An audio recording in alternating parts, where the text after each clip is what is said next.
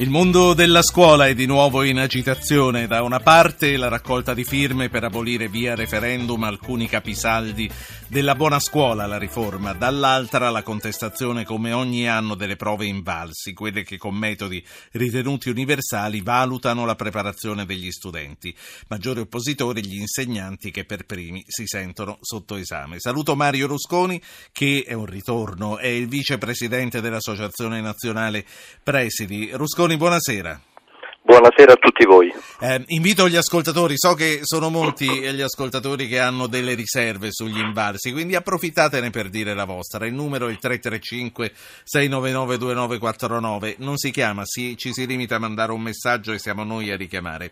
Eh, professore, è una standardizzazione del sapere dannosa per la didattica, come dice chi la contesta? Lei come li valuta? Ma guardi, anzitutto bisogna stabilire un, un, primo punto, cioè i test invalsi vengono fatti una volta all'anno, non è che eh, quando si parla di standardizzazione e così via è come se gli italiani insegnanti tutti i giorni adoperassero queste prove cosiddette oggettive, quindi già questo è un'improprietà se non altro secondo me ehm, diciamo concettuale.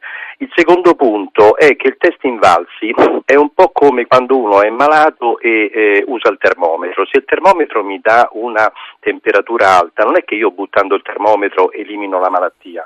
Il test invalsi mi dà semplicemente lo stato febbrile o meno degli studenti in matematica, italiano, in qualche caso anche in scienze.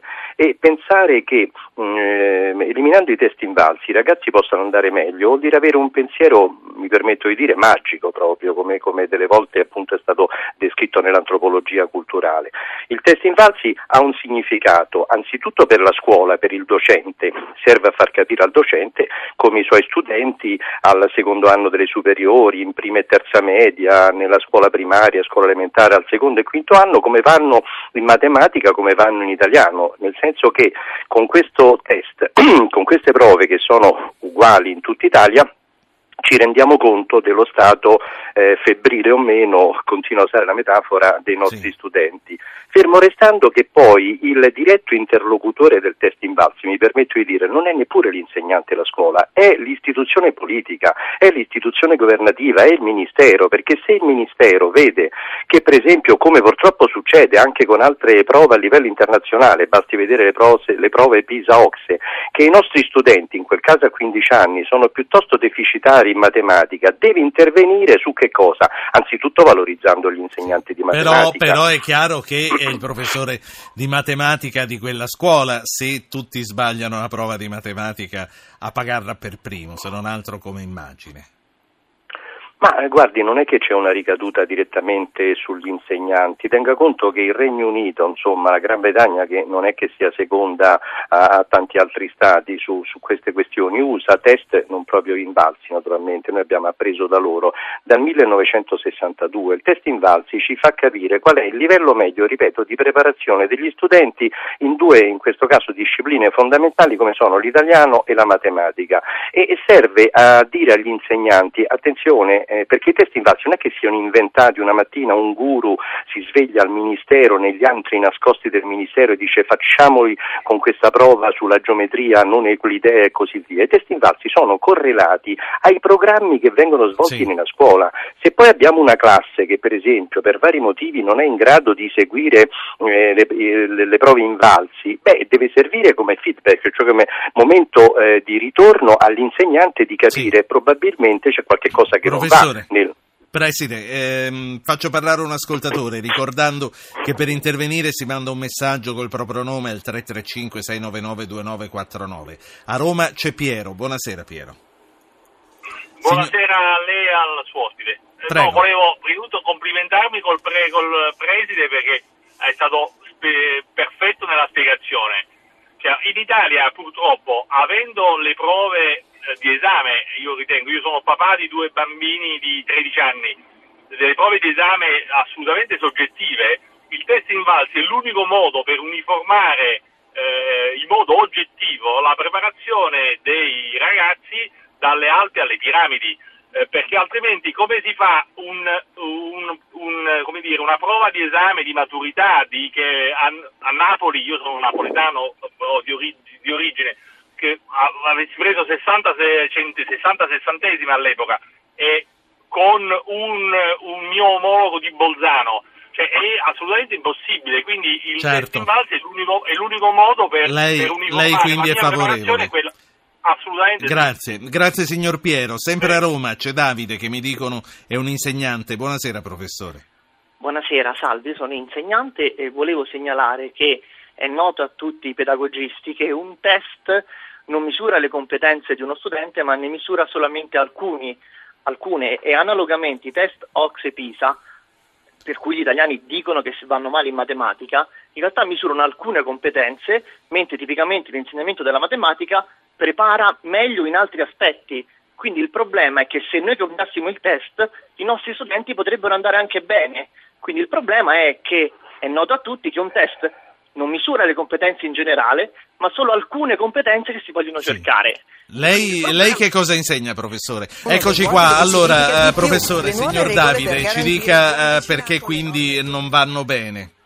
Non ho, non ho detto che non vanno bene, deve essere chiaro che se i risultati sono negativi non è detto che la scuola per forza prepari a quelle cose. Certo. E quindi il problema di fondo è se la scuola è orientata all'invalsi bisogna cambiare il modo di insegnare e questo non è detto che vada bene perché non appartiene forse alla tradizione tipica dell'insegnamento della matematica in Italia che è diversa da quella tipicamente dell'Inghilterra e dell'America sì. e non è detto che Però i test seguire... invalsi, adesso chiediamo anche eh, al preside Rusconi, i test invalsi li fanno al Ministero di Viale Trastevere, quindi li fanno, li fanno immagino basati su quello che si insegna sì. in Italia.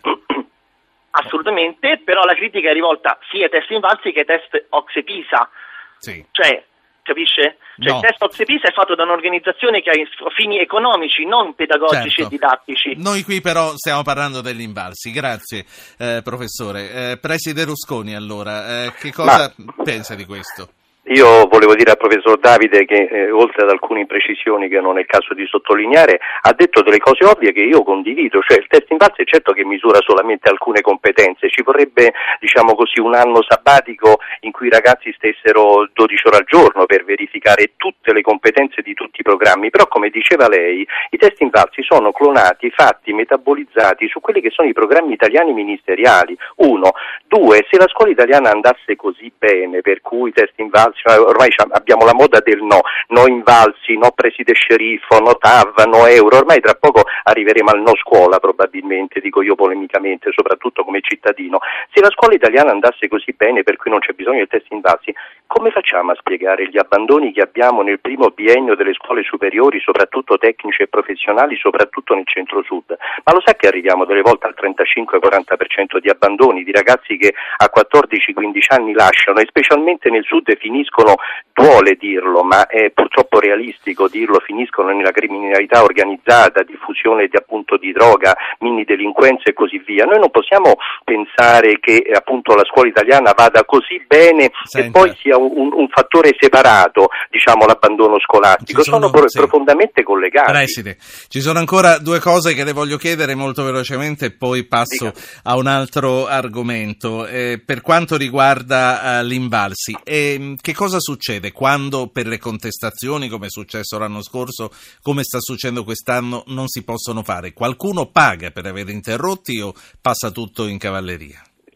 Ma purtroppo siamo il paese in cui passa tutto in cavalleria. Quando io sento che ci sono delle leggi dello Stato e qualcuno incita i sindaci a non rispettarle, capisce che è molto difficile poi andare a reprimere certe manifestazioni giovanili degli studenti che fanno dei disegni sul, sì. eh, sul, sui testi invalsi. Passa in cavalleria, chiaramente è un danno, attenzione, per quella scuola. È come dire che a un certo punto ho la febbre, distruggo il termometro e vediamo Quindi, che succede. La scuola dove non si sono fatti eh, non eh, renderà pubblico pubblici i risultati, le competenze dei suoi ragazzi, ma si sa che non ha fatto l'invarsi e quindi qualcosa... Eh, ne, pagherà, ne, pagherà, probabilmente in qualche Io... caso, vuole dirlo il preside, perché il preside fra due anni, tutti i presidi in base alla legge 107, la cosiddetta buona scuola, sì. sarà chiamato a rispondere di come ha organizzato la scuola e quindi sarà anche addebitato purtroppo a lui un andamento negativo di una manifestazione Io... importante a livello didattico. Io la ringrazio e la saluto. Mario Rusconi, vicepresidente dell'Associazione Nazionale Presidi.